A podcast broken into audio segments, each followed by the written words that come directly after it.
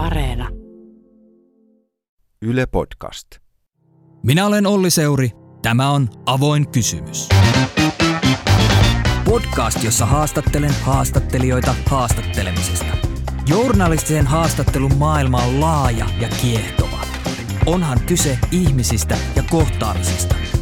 Mitä vanhemmaksi tulen, niin sitä, sitä mieluummin näen ylipäänsä elämän mieluummin koomisessa kuin traagisessa valossa. Mulla on hirveän tärkeää, että mä jo, jollain tasolla aina tunnistan itseni myös näissä kuvattavissa tai että löydän jonkun. Että ne on tietysti täysin erillisiä ihmisiä minusta, mutta, mutta semmoinen joku niin kuin tunnistamisen tarve myöskin siinä koom- ja nimenomaan siinä koomisessa puolessa. Että me ollaan paljon irrationaalisempia olentoja kuin mitä me halutaan esittää. Ja sen takia niin kuin mun elokuvissa semmoinen, niin kuin, että hirveästi käytettäisiin jotain mielipidepohjaisia haastatteluja, missä ihminen saa hallitusti kertoa mielipiteitään asiasta, niin se ei ole musta niin kiinnostavaa, että mä haen vähän jotain muuta. Ja jotakin sellaista niin kuin ikuisempaa, mikä meissä kaikissa ihmisissä on. Ja just sitä semmoista tunnistamisen mahdollisuutta, eläytymisen mahdollisuutta – näin sanoo palkittu dokumentaristi Virpi Suutari. Pyysin hänet mukaan tähän sarjaan kertomaan, miten juuri hän dokumentaristina haastattelee. Dokumenteissaan Virpi Suutari seuraa ihmisiä osana ympäristöään lämmöllä, mutta komiikkaa unohtamatta. Hän haluaa tavoittaa ihmisen sisäisen puheen, suodattaa todellisuuden elokuvan keinoin valkokankaalle.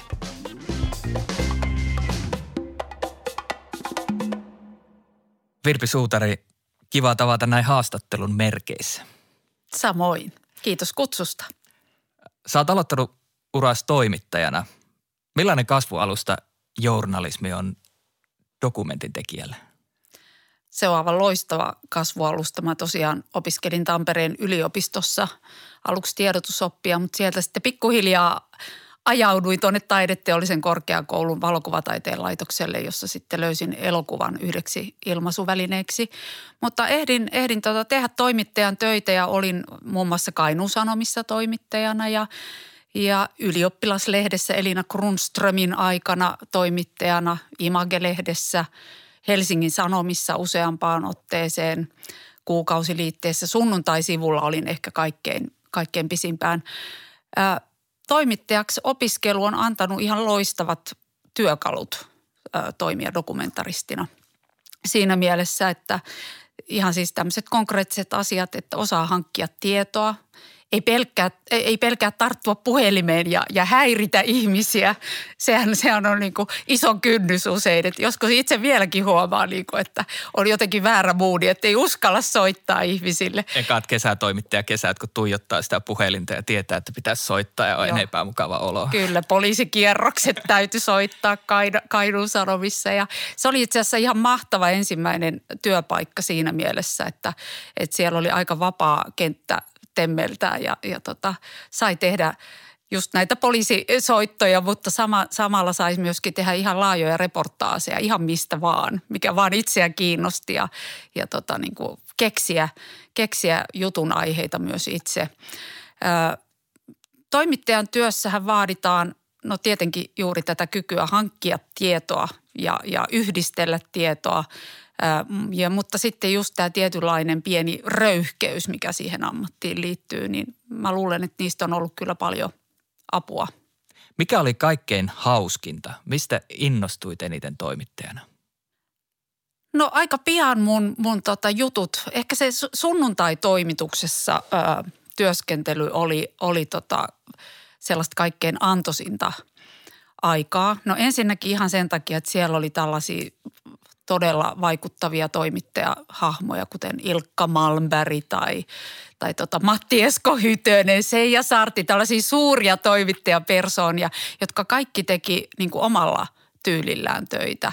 Markus Jokelakin tuli siellä tutuksi ja, ja tota, Jukka Rislakki ja, ja tota, Matti Virtanen, tutkiva toimittaja – ja, ja tota, olihan se pelottava olla niissä aamupalavereissa, missä puitiin omia ensimmäisiä tota, reportaaseja ja Matti antoi aina tiukkaa kritiikkiä ja se, musta tuntuu, että mä opin ihan valtavasti näiltä, näiltä ihmisiltä. Ja tietenkin Ilkka Malmberg oli mulle semmoinen ehkä kaikkein tärkein esikuva ja se, mitä hän teki Markus Jokelan kanssa. Näitä pitkiä reportaaseja ympäri Suomea – ja se, mikä siinä oli merkityksellistä myös sitten, kun alkoi opiskella valokuvausta, oli se, että oli tämmöinen esimerkki siitä, että ei aina tarvitse raportoida jostakin niin kuin dramaattisista tai lähtökohtaisesti erikoisista ö, tapahtumista, vaan että arkipäiväinen voi olla kiinnostavaa, mutta Ilkka aina korosti sitä, että siihen täytyy löytyä joku tavaton näkökulma. Että, että se oman näkökulman etsiminen oli semmoinen asia, minkä mä opin Ilkalta – ja, ja se, se voisi sanoa, että se oli hauskinta ja, ja tota, ehkä tärkeintä oppia, mitä, mitä mä siellä, siellä sain. Toki myös ylioppilaslehden aika oli, oli kyllä ehkä, jos hauskasta puhutaan ja, ja sellaista omanlaisestaan kaoottisuudesta.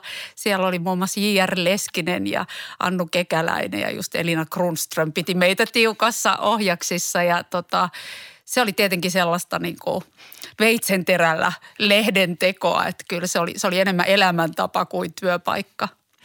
Kun tänään on tarkoitus puhua haastattelusta, niin millainen haastattelija oli toimittaja Virpi Suutari? Varmaan aika samanlainen kuin dokumentaristi Virpi Suutari, että öö, mähän en, siis mä valmistaudun haastatteluihin kyllä, että mä yritän etsiä ihmisestä mahdollisimman paljon tietoa ja – ja ehkä niistä ilmiöistä, mistä mä lähes kertomaan, niin mä hankin paljon etukäteistietoa. Mutta sitten kun mä menen siihen itse haastattelutilanteeseen, niin mä luotan aika lailla vaistoon ja siihen, että Jumala antaa sanat, jostain tipahtaa tuolta taivaasta oikeat sanat, että, että mulle ei, mä en muista, että mulla olisi juuri koskaan ollut mitään semmoisia listoja, että mitä mä aion kysyä. Mutta toki mä niitä käyn mielessäni tietysti läpi.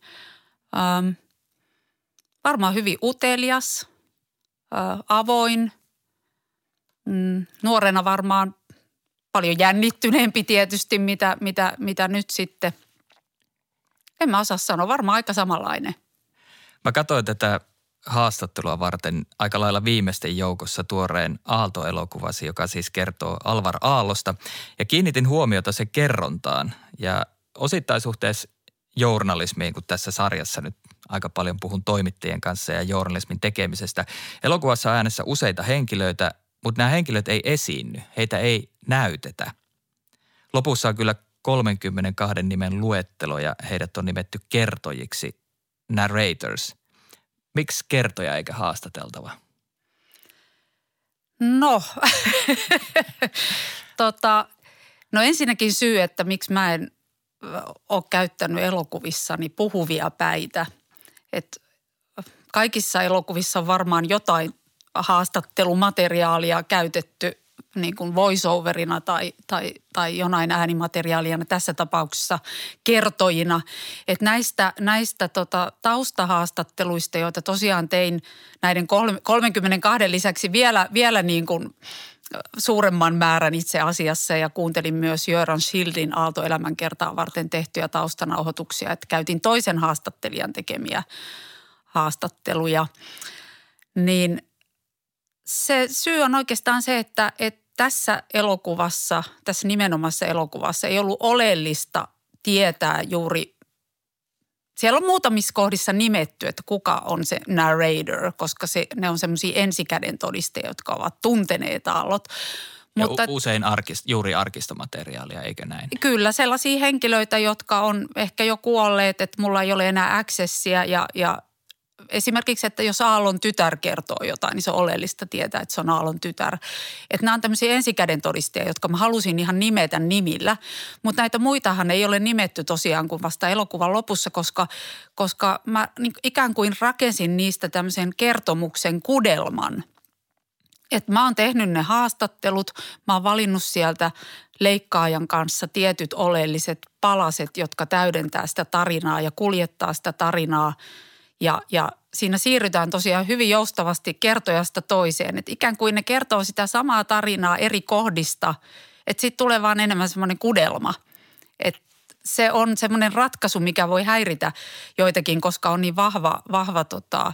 Niin se perinteinen tapa on se, että dokumentissa joku istuu hyvin valaistusti jossain nojatuolissa oikein virallisesti ja sitten laukoo niitä totuuksia. Joo, ja sitten on niinku se, se, se oletus just siitä, että, että se nyt olisi niin mielenkiintoista tietää, että kuka sen sanoo. Mutta tässä tapauksessa – tavallaan mä oon päättänyt, kuka on mielenkiintoinen ja kuka ei. Ja, se, ja mun mielestä katsojan ei tarvi sitä siinä kohtaa alkaa miettiä, koska se veisi myös huomiota siltä itse elokuvan ö, hengeltä ja sisällöltä. Kun he nyt on kertojia, niin miten kymmenistä haastatteluista kootaan sitten koherentti kokonaisuus? No siinäpä se onkin kyllä, kyllä aikamoinen urakka ollut ja siinä on tietysti tulee tämä niin kuin pitkä leikkausprosessi myös sitten – että me Jussi Rautaniemen kanssa leikattiin tota elokuvaa varmaan neljä ja puoli kuukautta ainakin. Että tota, näitä haastattelujahan on siis kymmeniä tunteja.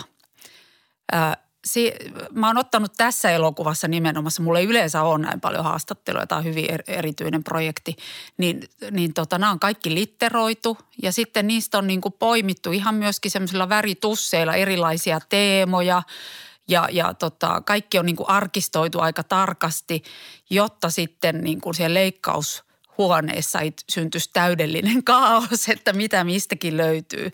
Ja silti se oli hyvin työlästä. Minkälaista faktantarkistusprosessia siinä on ollut? Onko tarvinnut tehdä sellaista? kyllä, kyllä on tarvinnut tehdä ja, ja myöskin niin kuin vertailla eri lähteitä.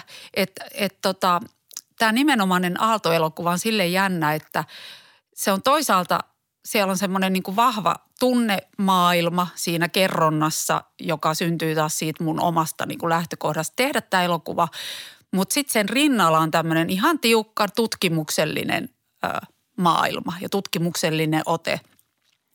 Et mä oon tietysti niin kuin – joutunut, kun en, en ole arkkitehti, niin perehdyttämään itseni ja, ja ajamaan itseni sisään tähän maailmaan ja, ja lukemaan paljon erilaista kirjallisuutta, tapaamaan hyvin monenlaisia ihmisiä, semmoisiakin, jotka ei ole päätynyt ääninä tähän elokuvaan, niin kuitenkin he on vieneet mun tietämystäni eteenpäin.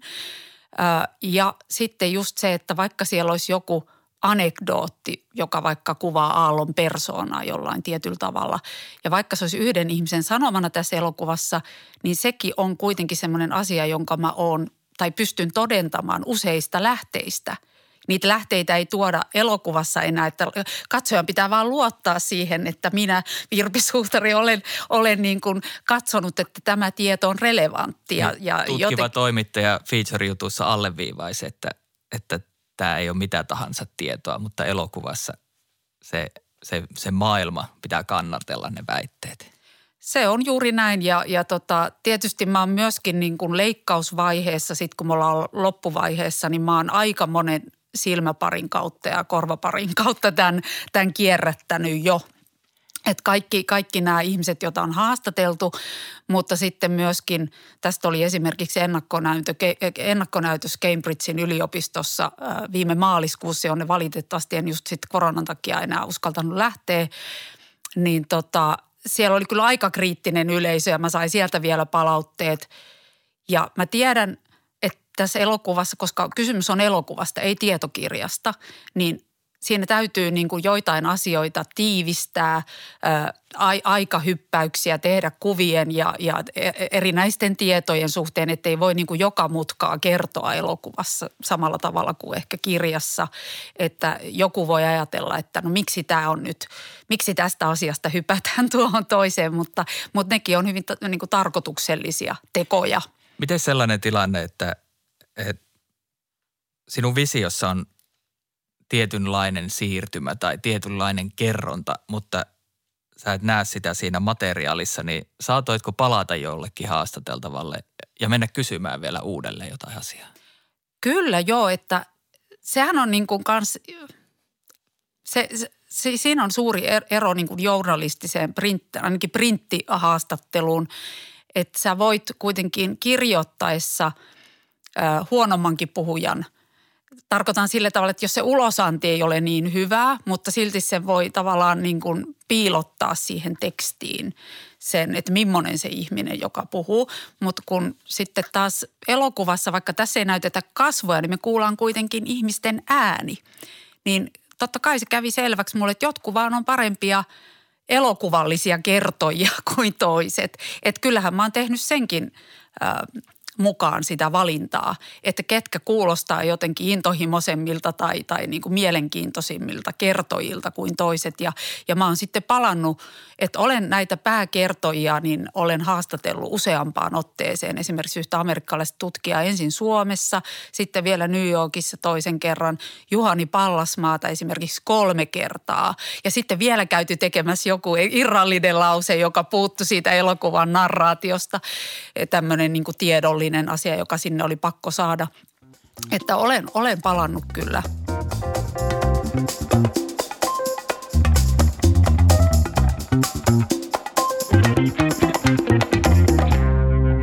Aalto-elokuvan kertojavetosen dokumentin sijaan sinut tunnetaan ehkä paremmin tällaisista, ellei henkilövetosista, niin henkilöiden ja tietyn teeman ympärille rakennetuista dokumenteista. Ja edelleen jatkan tällä vertauksella. Feature-journalismissa ja narratiivisessa journalismissa äänessä olevat ihmiset on usein pikemminkin henkilöhahmoja kuin tällaisia puhuvia päitä. Tekijän katse tai tulkintaa hirveän vahvasti läsnä. Niin millaisia yhtäläisyyksiä tai eroja on pitkässä journalismissa ja dokumentaarisessa kerronnassa just sulla?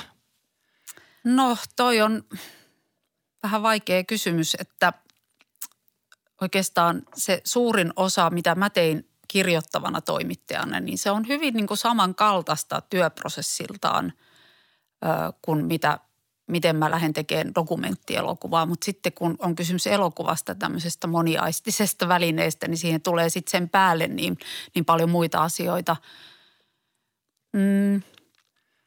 Molemmissa on niin kuin oleellista just se, että valmistautuu hyvin – jos mä esimerkiksi tein elokuvan ö, Yrittäjä ja halusin lähteä tutkimaan, että millaista on tämmöinen pienyrittäminen tämän päivän Suomessa ja mitä, mitä se tarkoittaa, niin ihan samalla tavalla kuin kirjoittavana toimittajana, niin mä menin tilastokeskukseen, mä juttelin tutkijoiden kanssa ensin, että mä sain niin kuin käsitystä, että onko ne mun, ö, mun mutuhavainnot, niin onko ne niin kuin oikein suuntaisia – et ensin tehdään tietenkin tällaista niin kuin kaiken suuntaista taustatutkimusta, mutta sitten ehkä just se, että elokuvassa sitten se casting tulee oleelliseksi. Että ei voi vain mennä ja ajatella, että nyt mä etsin ihmisen, joka edustaa tätä. Että ehkä journalistina sitä tyytyy sillä tavalla joskus vähän niin kuin hel- helpompaan. helpompaan. Mä tiedän, onko se vähempää, mutta sille, että, että okei, nyt mä haluan kertoa tästä yhteiskunnallisesta ongelmasta. Mä etsin ihmisen, joka edustaa tätä.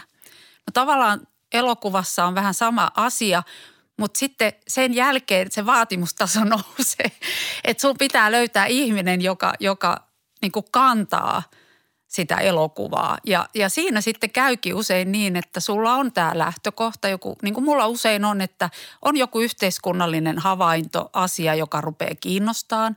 Niin kuin tavallaan tämmöinen joku katto, iso kattotermi, joku asia – ja sitten lähtee miettimään, että no missä tämä ilmenee. Niin kuin ta- kirjoittava toimittaja miettisi myös, että missä tämä ilmenee. Ja sitten lähtee etsiä näitä ihmisiä, kenen elämässä, kenen elämän näyttämöillä tämä, tämä yhteiskunnallinen ö, asia tai ilmiö tai poliittiset päätökset todentuvat heidän elämässään. Sitä lähtee sitten etsimään ja miettii erilaisia konsteja. No tähän saakka kaikki on aika samanlaista. Mutta ehkä siinä tulee sitten se ero, että – että esimerkiksi yrittäjäelokuvassa, niin mä pistin kaiken näköisiä kampanjoita pystyyn tuolla, tuolla tota, yrittäjien nettisivustoilla ja, ja sain siis kymmenittäin, varmaan joku 150 yhteydenottoa ainakin. Sitten pyysin siis ottamaan yhteyttä, jos tämmöinen elokuvahanke kiinnostaisi mahdollisesti ja kertomaan niin kuin oman tarinansa.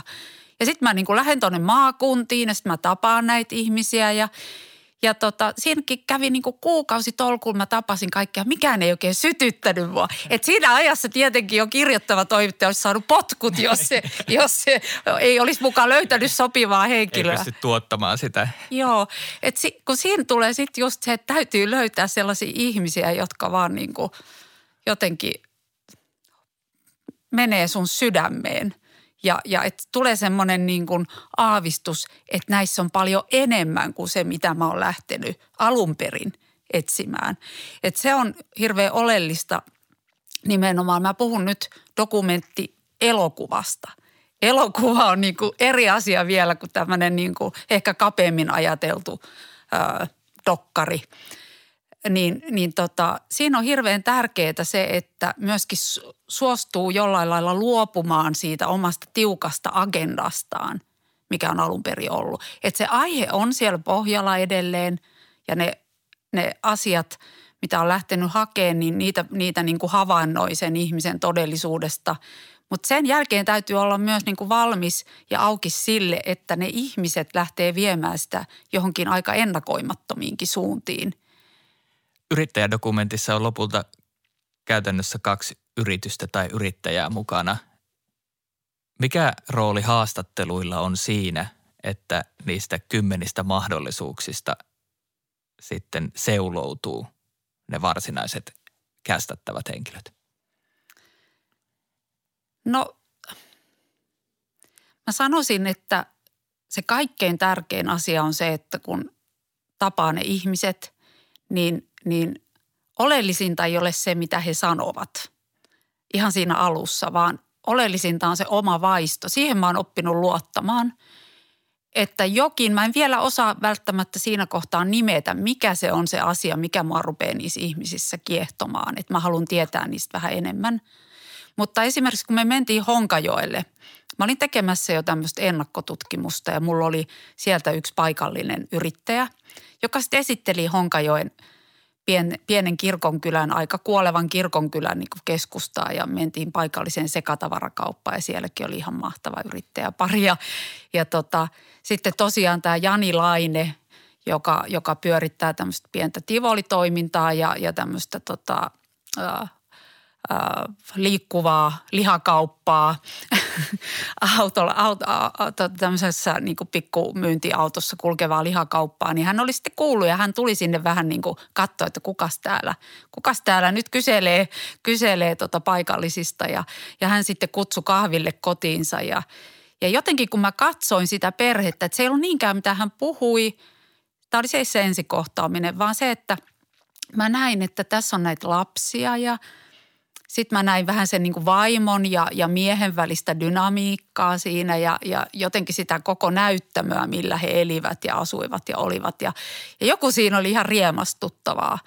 Ja oli vähän niin kuin semmoinen, että mä olisin jonkun Fellinin elokuvan keskellä jo siinä ensitapaamisessa, kun ne iski palvilihat pöytään ja, ja tota, vähän niin kuin kattovat, että syökö nämä etelän ihmiset nyt lihaa. Ja, ja siinä oli pieni testi meille. Ja, et se ei oikeastaan ollut niinkään se, mitä siinä sanottiin, vaan että millaisia ne ihmiset oli ja millaisia niin kuin viestejä niiden ihmisten niin kuin käyttäytymisestä, eleistä, koko olemisesta siitä, siitä tuli. Mutta toki sitten en mä siinä vielä mitään päättänyt, että mä sitten – muutaman kuukauden päästä palasin sinne ja sitten palasin ihan äh, niin kuin äänittäjän kanssa.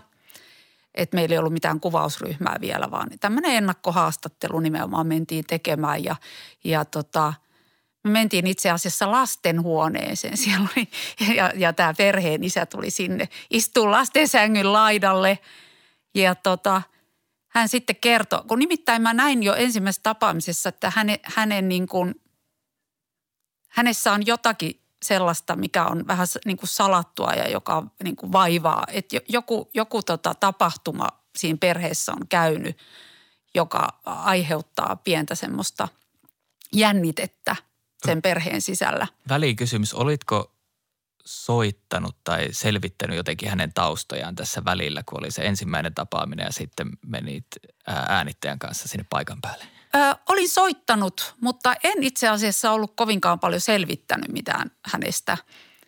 Et me mentiin sinne ja, ja tota, tosiaan istuttiin sitten siellä hiljaisemmassa huoneessa ja siellä sängyn, sängyn laidalla hän sitten kertoi. Ja sitten siinä kohtaa, kun hän kertoi tästä vaikeasta asiasta, tästä perhetragediasta, mikä oli tapahtunut ö, vuosia aikaisemmin, että hänen veljensä oli kuollut aseesta, joka oli tämän, tämän perheen isän kädessä ja me emme voi tietää, että hän, hänet oli sitten tuomittu ja hän oli, oli jo vapautettukin siitä myöhemmin ja tilanne oli ilmeisesti jonkin sortin onnettomuus. Niin siinä kohtaa hän sanoi, että nyt tuo nauhuri täytyy laittaa kiinni, että me ei niin kuin nauhoitettu sitä, tätä asiaa. silloin ensimmäisellä kerralla. Mutta se selitti paljon siitä tunnelmasta, jonka mä olin jo ensimmäisellä kohtaamisella kokenut. Ja ajatus tässä tilanteessa on se, että kun nauhuri laitetaan kiinni, niin se rajataan vähän niin kuin sen elokuvan ulkopuolelle. Kyllä, ja Mutta joo. se on lopullisessa elokuvassa. Se on lopullisessa elokuvassa ja nauhuri laitettiin kiinni ja tämä nimenomainen asia osoittautuikin juuri sellaiseksi hankalaksi kysymykseksi meidän välillä, koska hän oli sitten seuraavissa tapaamisissa, hän olikin sitä mieltä, että tämä täytyy tulla. Ja mä olin samaa mieltä, että jossakin muodossa, ei missään nimessä semmoisessa niin kaiken paljastavassa muodossa, ää, vaan, vaan niin kuin hienovaraisemmin, mutta että mun mielestä se tragedia oli kuitenkin niin tärkeä asia suhteessa siihen. Ensinnäkin se oli yksi syy siihen, miksi he olivat ryhtyneet yrittäjiksi, koska hän, hän ei olisi enää saanut työtä sieltä seudulta, muilta työnantajilta. Mutta myöskin niin kuin se, että, että miten se vaikutti siihen perheeseen ja se näkyy ihan hänen niin kuin kasvoissaan. Ja tota, se oli sitten semmoinen niin kuin pitkällinen neuvottelu, että saako se olla ja voiko se olla ja mi, mi, miten sen kanssa tehdään. Ja, ja tota, lopulta sitten me päästiin semmoiseen sopimukseen. Siinä meni, se, oli, se oli vaikea asia meille molemmille, että me muokattiin se semmoiseen sanalliseen muotoon, että hän kykeni ja koko, ja koko perhe kuunteli sen vielä sitten sen, sen, muod, sen lopullisen muodon ää, ja hyväksyivät sen – mutta se ei ollut helppo asia ollenkaan. Et siitä tuli meille vähän semmoista ihan riitaa jossain kohtaa. Dokumenttielokuva liittyy aika paljon neuvottelua. Tämä on yhdenlainen neuvottelu, mutta se ensimmäinen neuvotteluhan on siinä, että miten ihminen vakuutetaan, että kannattaa ylipäätään lähteä elokuvaan. se on aina suuri ihme, että miksi kukaan suostuu tällaisiin outoihin, outoihin projekteihin, koska se on ihan selvä, että dokumenttielokuva – jossa lähtökohtana on kuitenkin niin kuin myös sen, sen niin kuin tekijän vahva oma näkökulma siihen todellisuuteen, niin, niin ne ihmiset on jollain tavalla, ne on, ne on niin kuin sun ilmaisuvälineitä. Ja tietysti sit siihen liittyy paljon vastuuta, voidaan puhua siitä myöhemmin, mutta että se on, se on, se on ihmeellistä ja se on aivan ihanaa tietysti, että, että löytyy tällaisia rohkeita – rohkeita ihmisiä. Millaista Usein, suostuttelua käytät?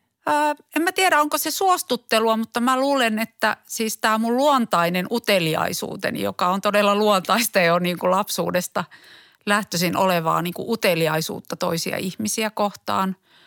Ja, ja myöskin se, että mä innostun helposti ja sytyn helposti ihmisistä, niin se on ehkä semmoinen yksi asia, joka tarttuu. Ja, ja sitten kyllä ihmisillä usein on niin kuin tarve kertoa ö, omasta elämästään. Ja se, että kukaan muu ei ole niin kiinnostunut sun elämästä kuin dokumentaristi, niin tota, sekin ehkä auttaa, auttaa siinä. Mutta, mutta sanotaanko näin, että usein kyllä joutuu myös miettimään, että ihmisillähän on myös semmoisia omia salattuja motiiveja, että josta osan sä ehkä tiedät tekijänä, mutta, mutta kaikki ei ole välttämättä sille tekijällekään aina selvää, että miksi joku suostuu – ihmisillä on hyvin erilaisia tarpeita ja, ja motiiveja ryhtyä tämmöisiin hankkeisiin. Et sehän on niin kuin dokumenttielokuvassa ää, aika jännä juttu, että kun näähän on pitkiä prosesseja, niin mikään ei oikeastaan pakota niitä ihmisiä olemaan vaikkapa sitä kahta vuotta siinä. Että kaikki perustuu lopulta luottamukseen. Että täytyy hankkia tietenkin tämmöinen virallinen kuvauslupapaperi, että minulla on lupa kuvata sinua – mutta ei ole olemassa mitään tämmöistä, mitä mä oon ymmärtänyt tosi TV-maailmassa esimerkiksi. Tehdään tämmöisiä ihan vaitiolosopimuksia tai, tai niin kuin, että et saa lähteä tästä hankkeesta pois, että ei, ei, ei, ei tässä hommassa ole ollenkaan tämmöisiä sopimuksia, vaan kaikki perustuu siihen, että luotetaan toinen toiseensa ja, ja sitten siinä matkan varrella voi tulla jotain ristiriitatilanteita, mutta niistä neuvotellaan. Ja just se, että kun kaikissa hankkeissa on aina joku hankala – asia. Aina tulee joku, että se yrittäjässä oli tämä, tämä äsken puhumamme hankala asia, mutta, mutta joka hankkeessa tulee joku tämmöinen ristiriita. Niin niin se on vaan sit, niistä neuvotellaan siinä matkan varrella. Ja mä oon ottanut semmoisen aika avoimen suhteen myös siihen, että mä saatan näyttää ihmisille niin keskeneräistä materiaalia ja, ja siitä voidaan keskustella. Ja, ja mitä vanhemmaksi mä tuun, niin sitä vähemmän mä haluan, että mulla on mitään niin semmoisia piiloagendoja. Että mä yritän kertoa mahdollisimman rehellisesti, mitä mä oon tekemässä. Ja sekin auttaa tietysti siinä luottamuksen saavuttamisessa – Ehkä tähän väliin teen noston. E, esseisti Antti Arnchill on kirjoittanut elokuvistasi kirja, kirjassa Sunnuntai-esseet ja mä haluan käyttää tämän yhden jutun, vaikka tiedän, että et ole itse lukenut sitä esseitä. Lainaan Arnchillia. Dokumentissa ihminen paljastuu, mikä oikeastaan tarkoittaa vain sitä, että hänet asetetaan vieraaseen fiktioon. Hän todennäköisesti paljastuu eri tavalla kuin itse ajatteli paljastuvansa silloin, kun suostui kuvattavaksi. Otosten valinta – kamerakulmat, rytmi, musiikki, kaikki dokumentaristin käytössä olevat keinot sanelevat, miltä henkilö kokonaisuudessa vaikuttaa. Suostuminen dokumentin henkilöksi merkitsee hallinnan menetystä. Miltä kuulostaa? Se on varmasti ö, osittain totta, mutta toi on aikamoinen kärjistys sanoisin ja, ja ei kyllä ihan pidä paikkaansa, koska se on kuitenkin kyllä kahden kauppa. Ja se, että mun mielestä dokumentaristin vastuu myös silloin, kun tekee castingia, on se, että se toinen osapuoli on niin kuin riittävän vahva – että sieltä tulee myös sopivaa vastarintaa koko ajan. Että ei se, ole, ei se ole todellakaan niin, että siinä vaan tekijänä käyttäisi jotakin valtaa. Että kyllä se on, kyllä se on niin kuin jatkuvan neuvottelun tulosta ja, ja jos mä esimerkiksi mietin tätä yrittäjäelokuvaa ja siinähän oli tosiaan toisena ö, yrityksenä oli oli tota, nämä nyhtökauran keksineet ja kehitelleet ää, naiset, joiden, joiden tota elämäntilanne oli hyvin kiireinen ja kaoottinen. Ja, ja sanotaanko niin, että siinä taas tekijänä oikeastaan koki hyvin usein sen, että mikä, mikä on hyvin ymmärrettävää, että koska he elivät niin kiireisessä tilanteessa, että tavallaan se – mihin he olivat suostuneet, niin, niin se ei aina onnistunutkaan, koska, koska oikeastaan he määrittelivät niin tarkasti ne rajat, mihin mä ylipäänsä sai tulla kuvaamaan. Ja, ja mä ymmärrän sen hyvin, mä haluan korostaa tätä, koska silloin kun rakennetaan tuommoista bisnestä ja, ja tota, on kovat taloudelliset paineet ja aikataulupaineet ja muut, niin silloin tämmöinen niin kuin ylimääräinen elementti siihen, että, että sitä kaikkea taltioidaan, niin on rasite – mutta, mutta tota, hekin kokivat sen niin kuin mielekkääksi, että tämä, tämä alkuvaiheen touhu jotenkin dokumentoitaisiin, mutta että ehkä siinä just koin ongelmana just sen accessin, että oli niin vähän mitään tilanteita, mihin loppujen lopuksi sitten pääsin kuvaamaan.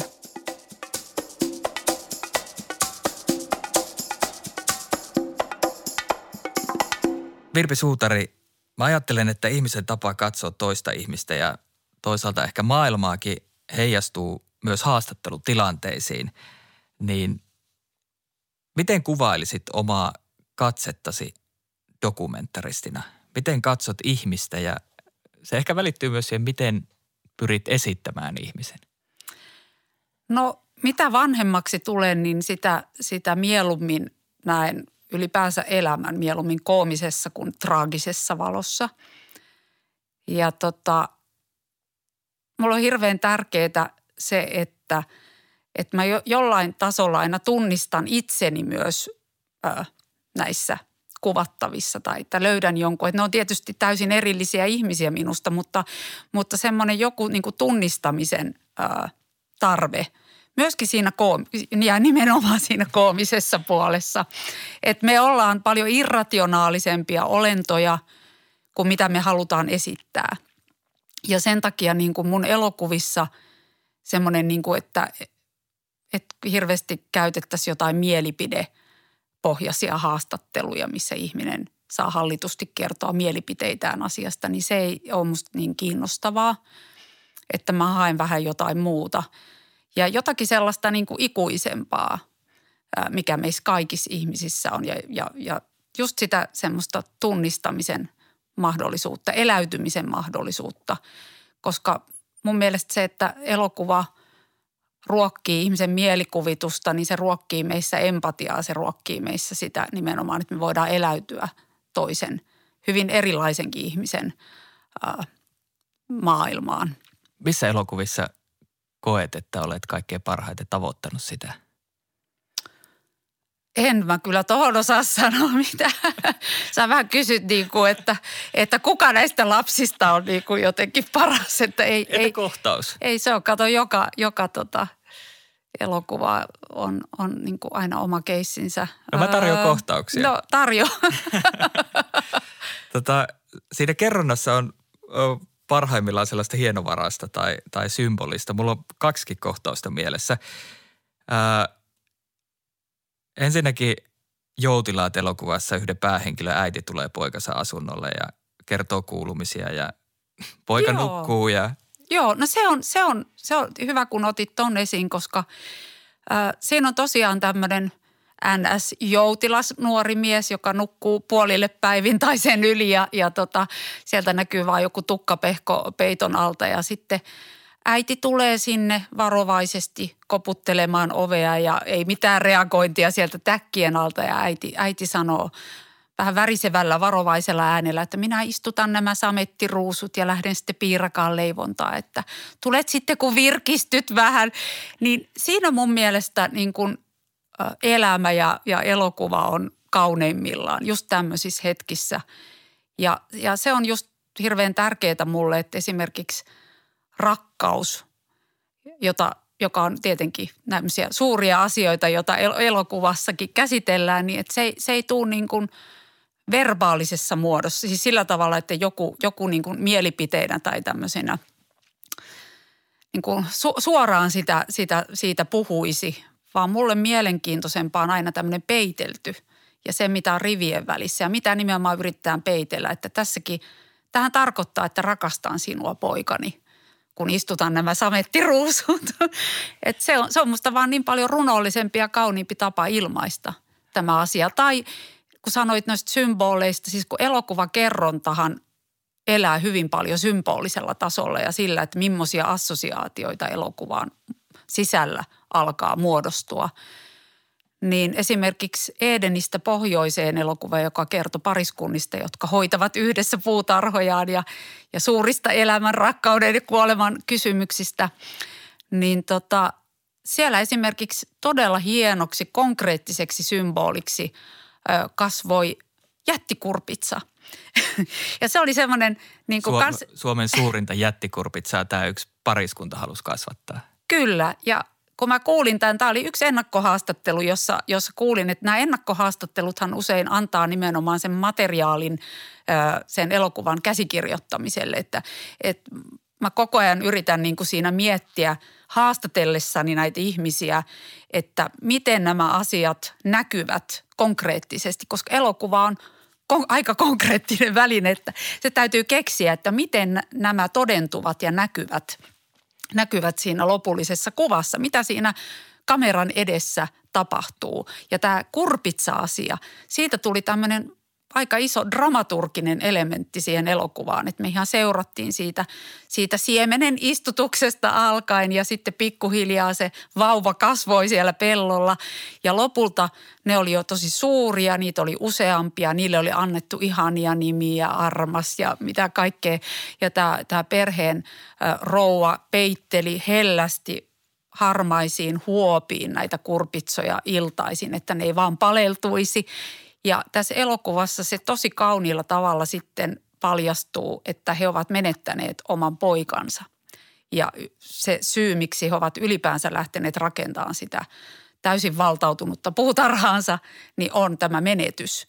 Ja tästä kurpitsasta tuleekin yhtäkkiä ihan valtava symboli, olematta kuitenkaan mikä irrallinen symboli, vaan että se on konkreettinen asia – ja, ja nämä on musta myös sellaisia asioita, jotka vaan niin kuin elokuvassa voi, voi tota näin kauniilla tavalla tulla esiin.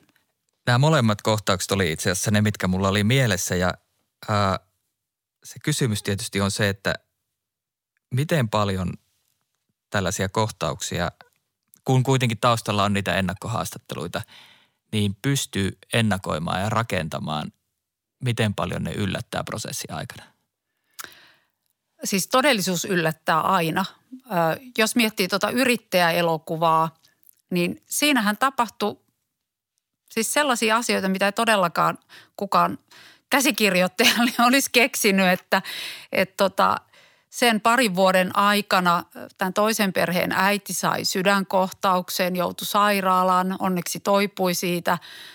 Yksi päähenkilö synnytti kaksoset – toinen yritys teki suuret yrityskaupat ja tota, mitä kaikkea vielä. Ja sitten yksi pariskunta meni vielä naimisiin. Niin ei, ei nämä ollut missään mun käsikirjoituksessa. Että ky, kyllä se on näin, niin kuin Hitchcock on hienosti sanonut, että tota, fiktioelokuvassa ohjaaja on Jumala, mutta dokumentissa Jumala on ohjaaja.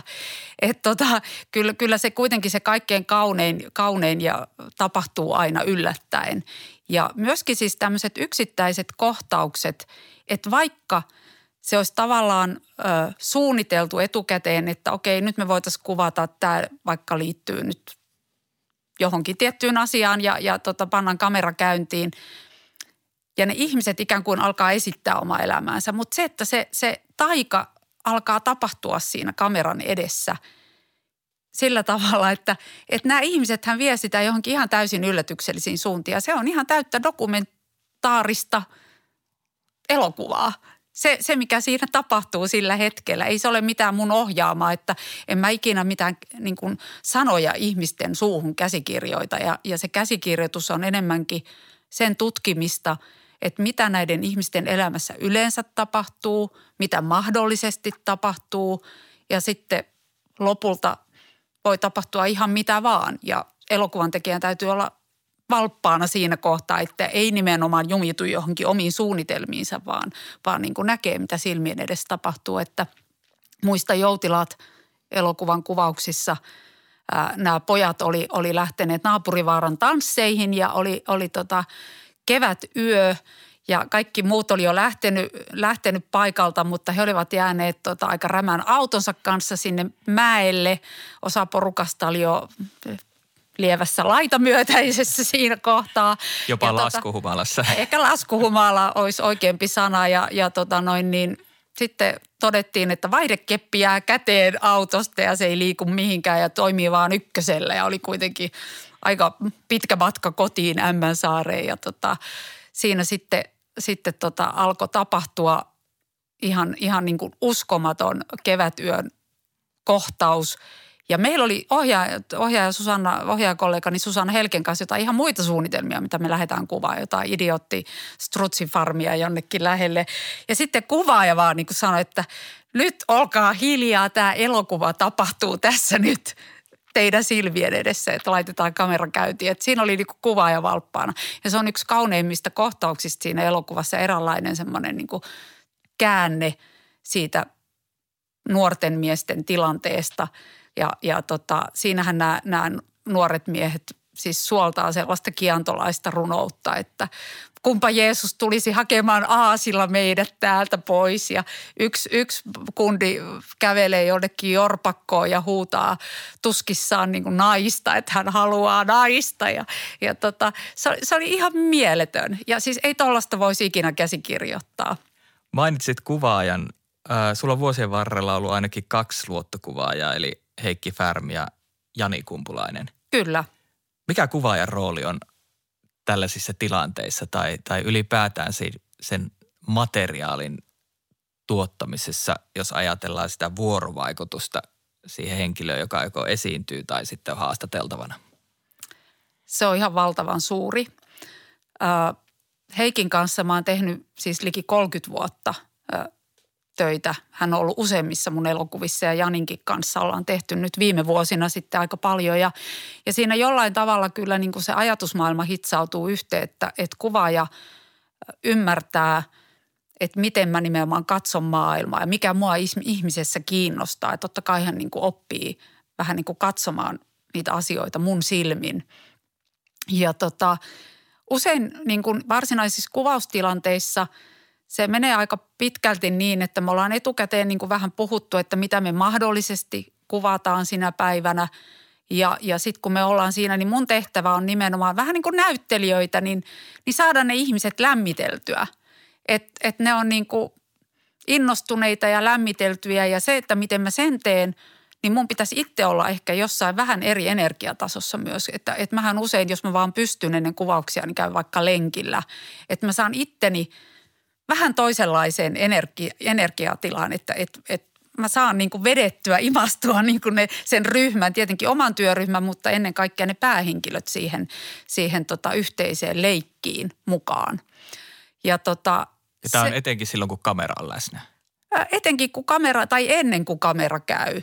Ja, ja, ja tota, samaan aikaan sitten Heikki voi jo tavallaan ratkaista, kun se niin kuin toisella korvalla kuuntelee, että mitä me ollaan niin kuin suunnittelemassa ja tekemässä näiden ihmisten kanssa, niin hän jo – hän jo niin kuin sitten jo katsoi, että miten hän ratkaisisi tämän visuaalisesti, että mihin se kamera laitetaan. Ja sehän on aina mielenkiintoinen kysymys, että mihin se kamera laitetaan ja millä linssillä kuvataan ja onko se yläkulmasta, alakulmasta. Kaikki näähän on moraalisia valintoja loppujen lopuksi.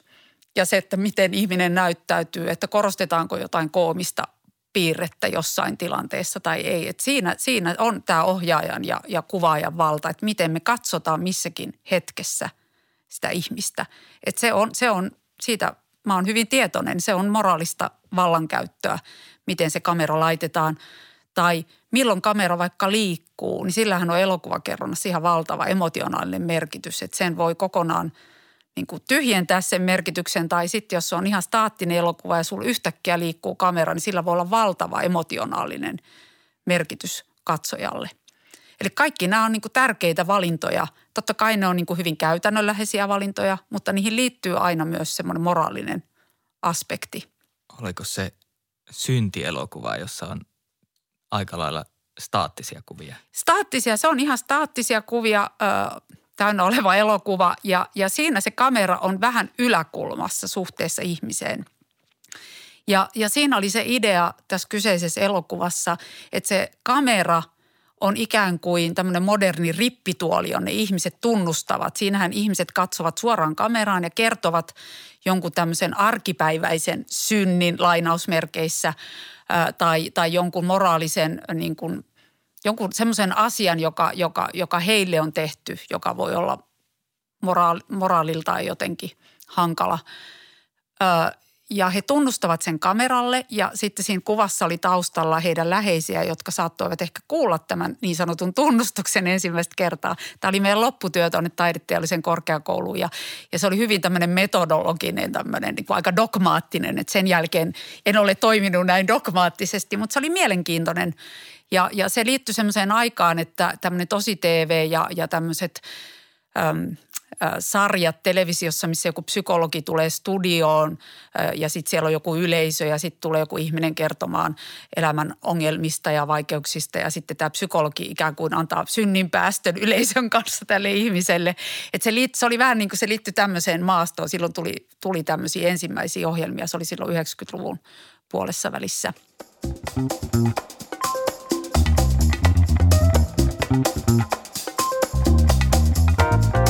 Tämä on avoin kysymys.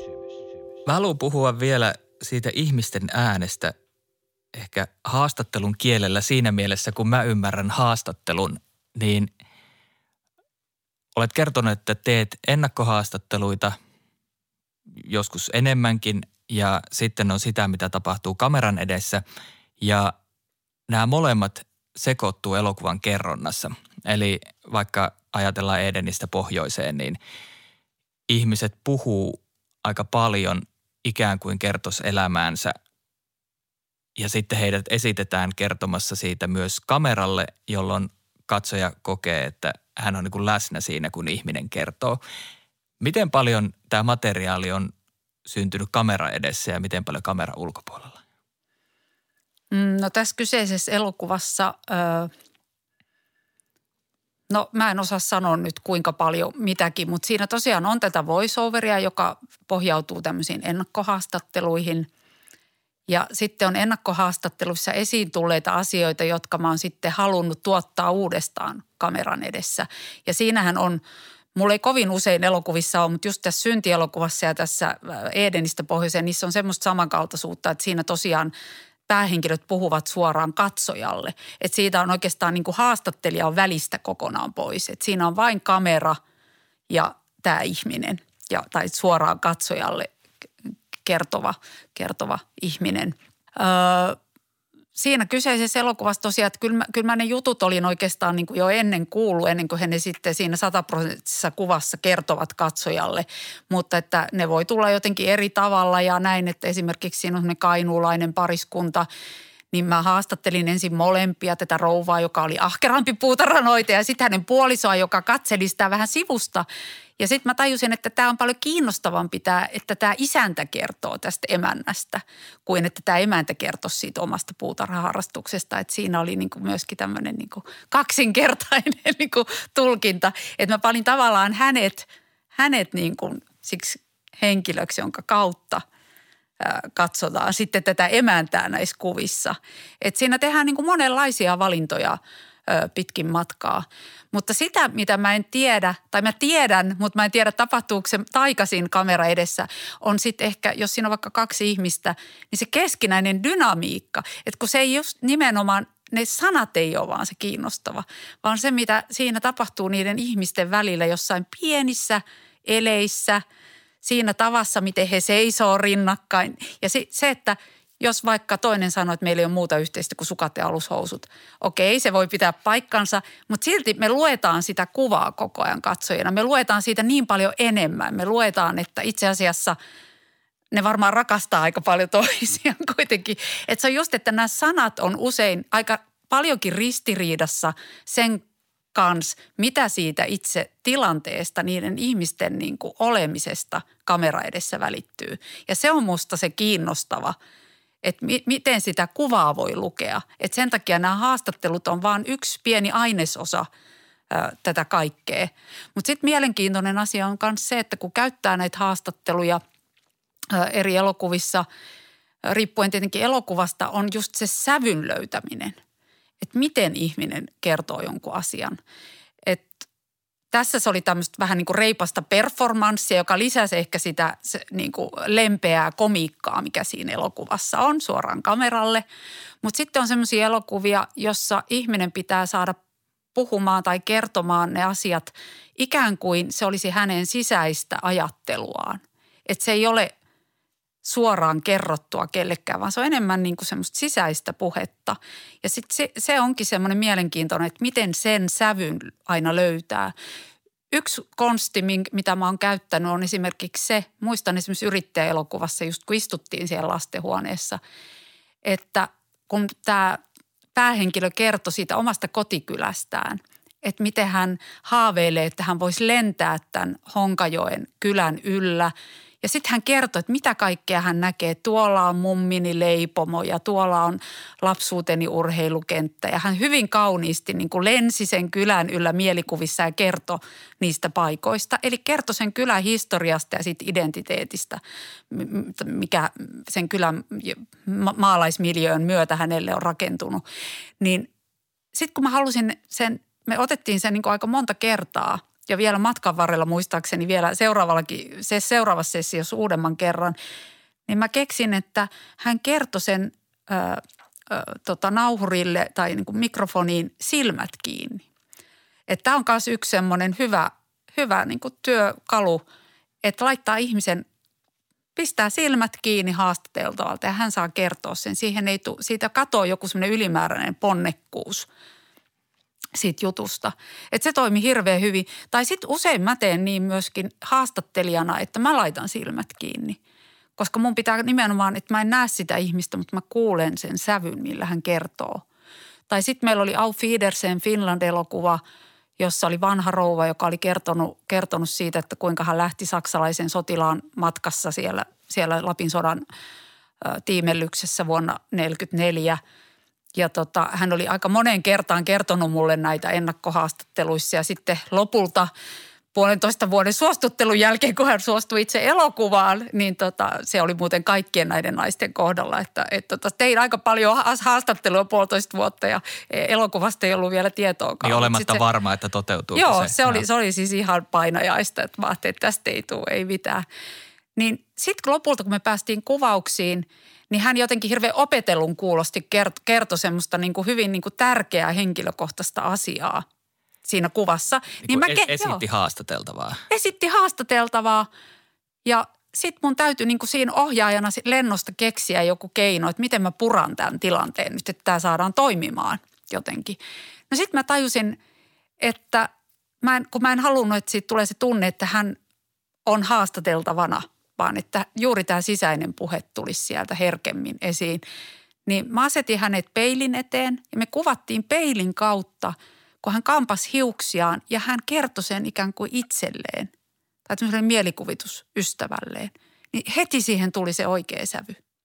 Jos ajatellaan, että haastattelu on tällaista vuorovaikutusta, ää, osittain ää, epäluonnollistakin vuorovaikutusta, jossa toinen ihminen vähän niin kuin kysyy kysymyksiä ja toinen vastaa niihin kysymyksiin, niin miten paljon kameran edessä tapahtuva on sun mielestä haastattelua verrattuna esimerkiksi niihin ennakkohaastatteluihin? En mä pidä ollenkaan haastatteluna enää sitä kamera edessä tapahtuvaa tilannetta. että siihen, että jos siinä jotakin niin puhutaan, niin, niin se on joko, joko niin, että me ollaan niin sovittu jostain teemasta ää, tai, tai sitten nämä ihmiset vaan improvisoi jotain ihan, ihan oviaan. Että tota, ei, ei se – että mä voin olla niin kuin vaikka Edenissä pohjoiseen, että okei mä tiesin nyt, että nää, sä kerroit niin hauskasti mulle ennakkohaastattelussa, että voisit sä nyt uudestaan. Että mä voin niin kuin provosoida sieltä sivusta tavallaan antaa, niin muistuttaa tätä, tätä tota päähenkilöä siitä, että sun piti kertoa tästä ja tästä. Tämähän oli ihan hirveän hauska, sä kerroit. Tai joskus voi joutua pyytämään tietenkin vaikka tiivistään ää, asioita, ää, mutta tota, kyllä se siinäkin niin kuin tärkeintä on se, että siinä tulisi sitä niin kuin tuoreutta siihen tilanteeseen ja sellaista sattumavaraisuutta, että se ei olisi missään nimessä sellaista niin kuin opeteltua tai jäykkää. Että, että siihen pitää aina saada joku semmoinen niin kuin pieni vaaran tuntu siihen touhuun.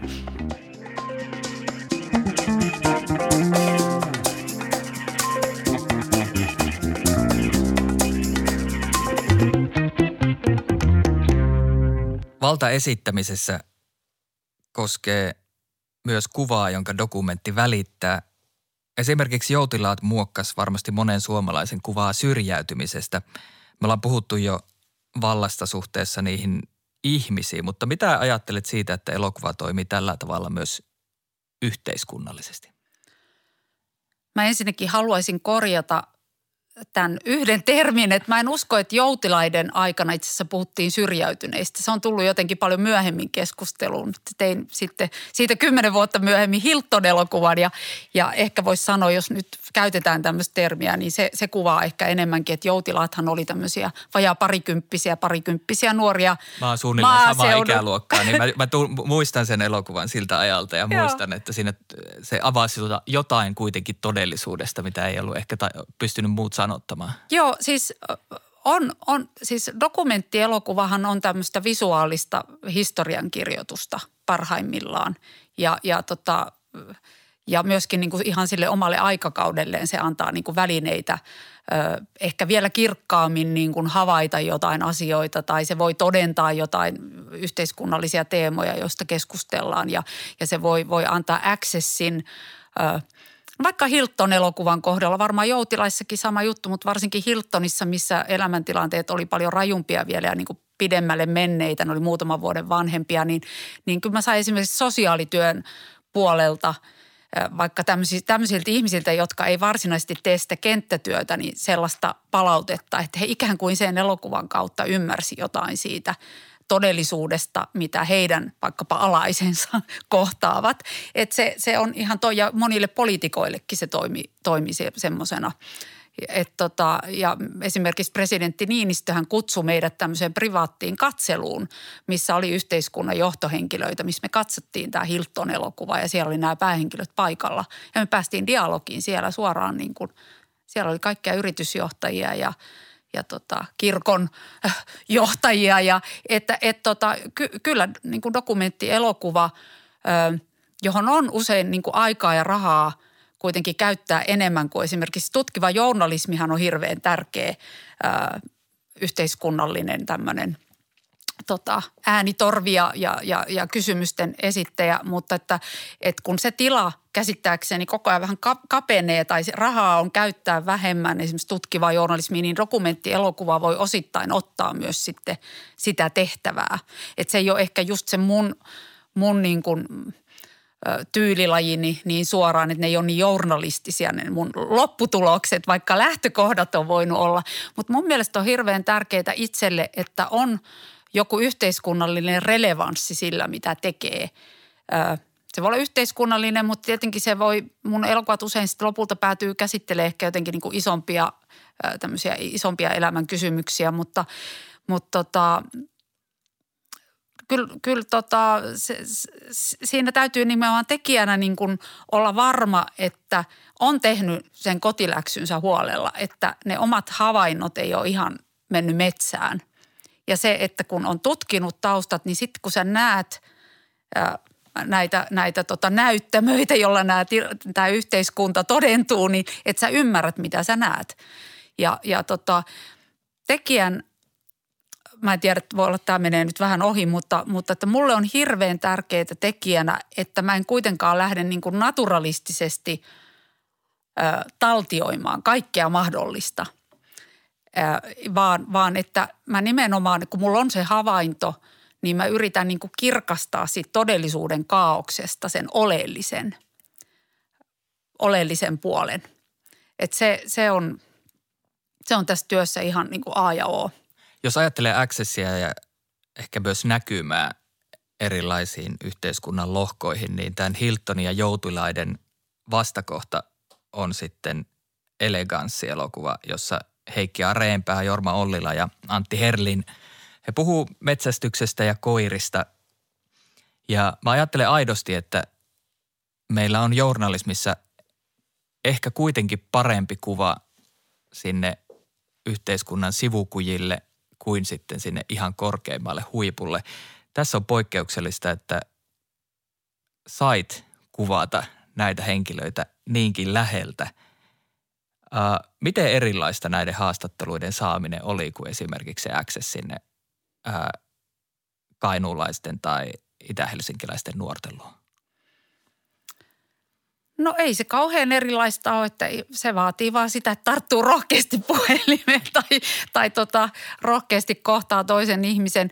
Totta kai sä oot ihan oikeassa siinä. Musta se on, se on niin kuin sääli, että dokumenttielokuvakin käsittelee ihan liian harvoin äh, niin kuin paremmin toimeen tulevaa väkeä tai, tai jotenkin niin kuin menestyneempää väkeä, että helposti dokumentaristin katse tota, ajautuu sinne niin kuin vähän enemmän katvealueelle tai marginaaliin. Toki oikeutetustikin, koska, koska usein nämä ihmiset on sellaisia, että ei ole ketään puolesta puhujaa ja, ja heidän niin kuin asiansa esiin nostajaa ja dokumenttielokuva tekee, se on niin kuin klassinen tehtävä dokumenttielokuvalle tuoda esiin vääryyksiä ja, ja tota, nostaa tärkeitä yhteiskunnallisia kysymyksiä esiin. Mutta, mutta tosiaan halusin, halusin tehdä tämän eleganssin ja, ja siinä tietenkin tärkeänä mikä mä luulen yleensäkin ehkä tämmöisiin piireihin tärkeänä tekijänä että saa sen accessin, että on joku, joku esittelijä. että tota, Heikki ja Reepää tässä tapauksessa hieno, hieno tota, jo nyt hyvin iäkäs kirjan kustantaja, legendaarinen, niin tota, joka oli ollut mun puutarhaelokuvassa, niin hän sitten sattui esittelemään mulle valokuva-albumia, jossa oli valokuvia näistä metsästysretkistä ja, ja hän siinä kertoi, että koirat ja miehet käyttäytyvät hyvin elegantisti näillä retkillä ja siitä saikin heti, heti tota idean sen Siljan tien, että, että haluaisin tehdä tämmöisen lyhytelokuvan, jonka nimi olisi Eleganssi. Ja siinä sitten oli vähän mutkia matkassa kyllä, että ei se Heikki sitten kuitenkaan lähtenyt ajamaan sitä mun asiaa niin, niin reippaasti kuin mä olisin toivonut. Ja sitten selvittelin vähän, vähän, että kuka hänen koiriaan hoitaa Pohjanmaan metsästysretkillä ja otin yhteyttä siihen henkilöön ja sain, sitten menin häntä tapaamaan ja haastattelin ja sain tietoa siitä, että mitä näillä metsästysretkillä tapahtuu ja ketä siellä on. Ja, ja sitten se jotenkin lähti niin kuin sitä kautta sitten purkautuun, että mä sain niin kuin liittolaisia, liittolaisia, jotka olivat valmiiksi innostuneita kiinnostuneita ja, ja tota, sillä tavalla sitten sitten tutustuin Jorma Ollilaan, että meillä oli yksi tämmöinen niin kuin ikään kuin koe metsästys, tai heillä oli ihan oikea metsästys, mutta mä olin siellä vaan niin kuin katsomassa, että mitä siellä tapahtuu ja tutustumassa ja luomassa just sitä, sitä tota luottamusta. Ja, ja sitten Antti Herliin taas oli niin, että hän oli tästä kuullut jotain, mutta sitten mä ihan soitin hänelle ja kysyin. Ja meillä oli sitten pari tapaamista ja, ja kävin myös yhdellä tämmöisellä metsästysreissulla vähän niin kuin tutkailemassa ennen näitä kuvauksia.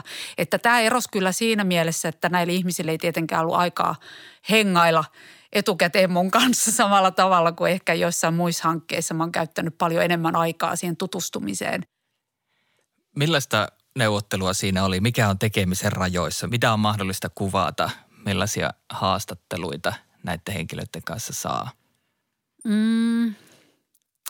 Heikki Areenpää oli siitä hieno henkilö, että hän aina sitten äh, tota, tapaamisten päätteeksi tai, tai kuvausten päätteeksi, niin neljän äh, ruokalajin illallisella lehti kertoo niin paljon kaikkia hauskoja juttuja, että mä sain koko ajan tavallaan eteenpäin sitä omaa ajatusta siitä elokuvasta ja käsikirjoitusta, että kyllähän hän on tämän elokuvan sielu- ja seremoniamestari.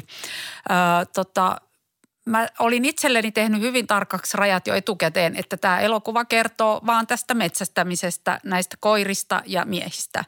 Mutta että mä en lähde mikä kiusaus olisi voinut tietenkin olla, että kun on tämmöiset henkilöt ja saa jonkun accessin, että, että lähdenpäs nyt sitten äh, esittämään jotain kritiikkiä tai kertomaan siitä tai tästä tai liittämään tähän jotain arkistokuvaa, joka on ristiriidassa näiden kuvien kanssa ja luo jotain uusia tulkintoja.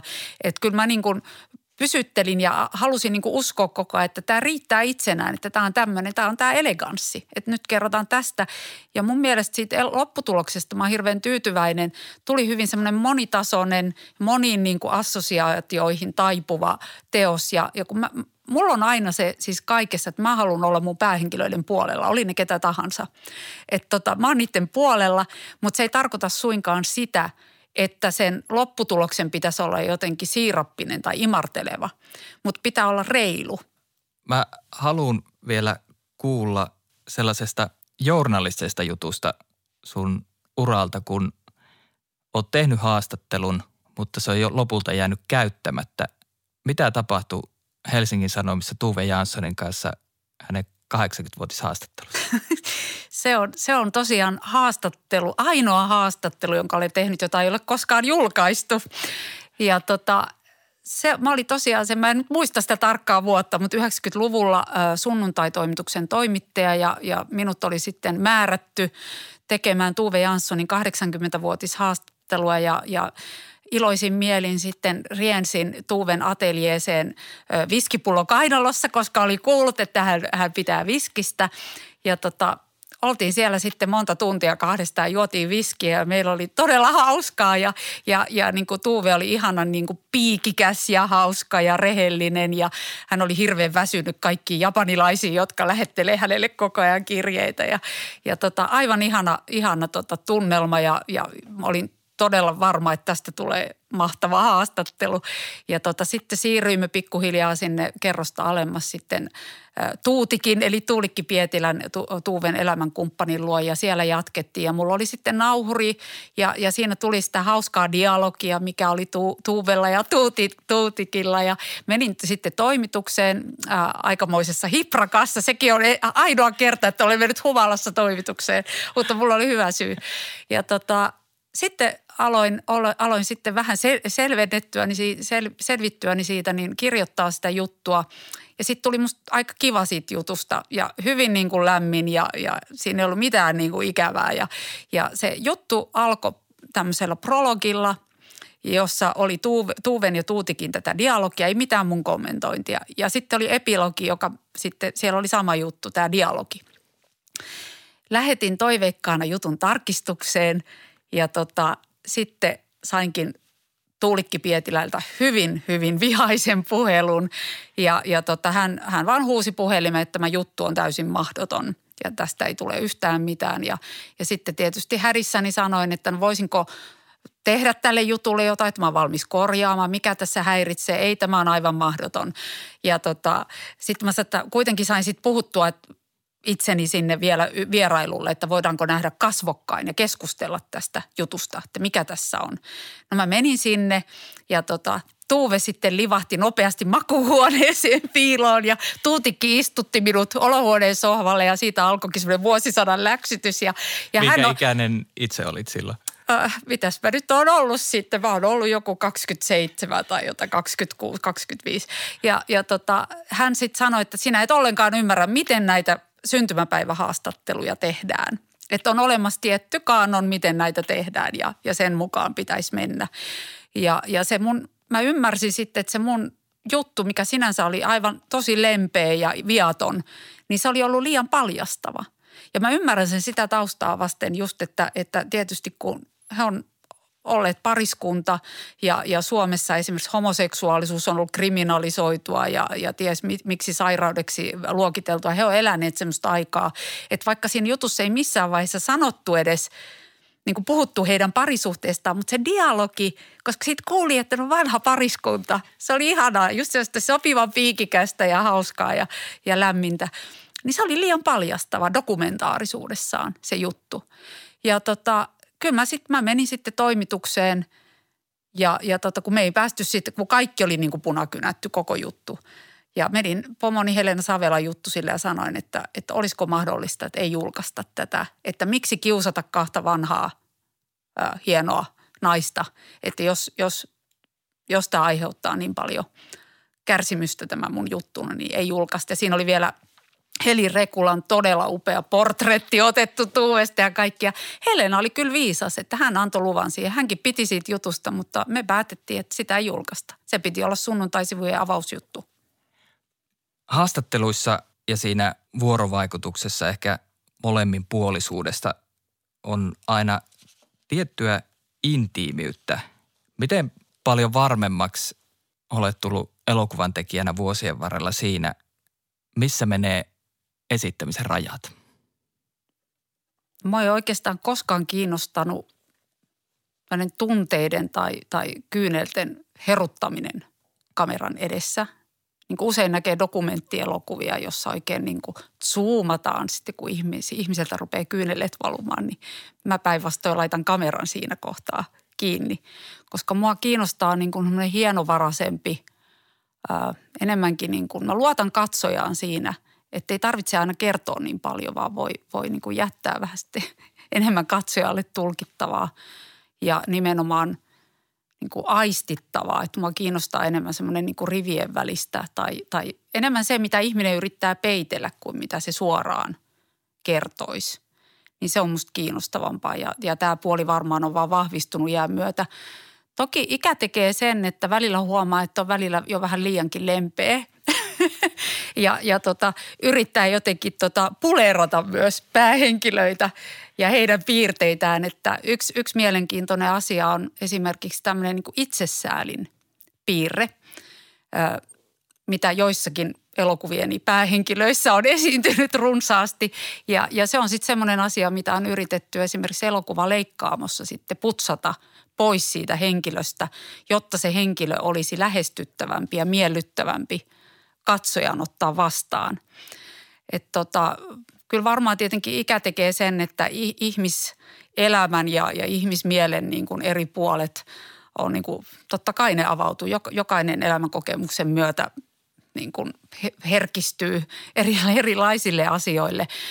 tota, Mutta kyllä mä luulen, että mä oon aika samanlaisena tekijänä pysynyt nämä kaikki nämä vuodet, että ehkä mun täytyy välillä vaan muistuttaa itseäni siitä, että, että – että mä en lähde imartelemaan myöskään päähenkilöitä liikaa. Että yrittää olla rehellinen sille totuudelle, jonka havaitsee ja yrittää olla rehellinen niille ihmisille ja reilu.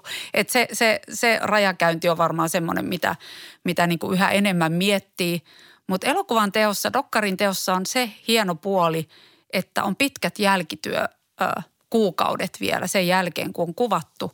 Et meillähän on tuo leikkaamassa vielä viikkokausia, joskus kuukausia aikaa vielä miettiä, että mikä on niinku relevanttia ja mikä ei ole.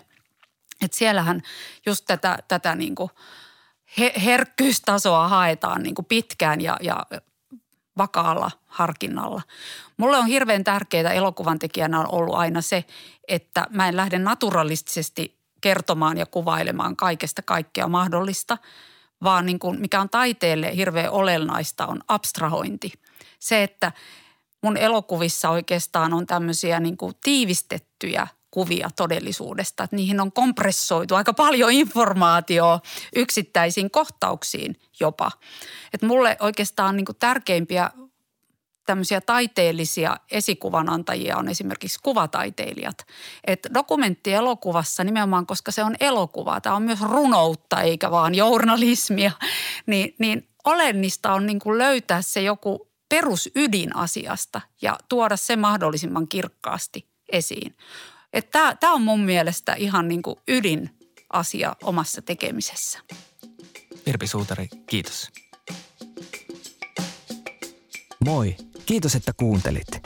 Avoin kysymys podcastin jaksot löytyvät Yle Areenasta – jos haastattelut ovat herättäneet ajatuksia sinussa tai olet innostunut jostakin, ole hyvä ja kerro siitä muillekin. Jos on tullut kysyttävää, laita viestiä Twitterissä tai Instagramissa at ooseuri. Palaute on todella arvokasta. Sarjan tuotannosta ja toimittamisesta vastaan minä, eli Olli Seuri. Kiitos parraajat Helmiina Suhonen ja Robert Sundman. Sarjan äänimaailman on tuottanut Artlab Productions. Tuottaja Kimmo Koskinen, äänisuunnittelu Erik Purdan.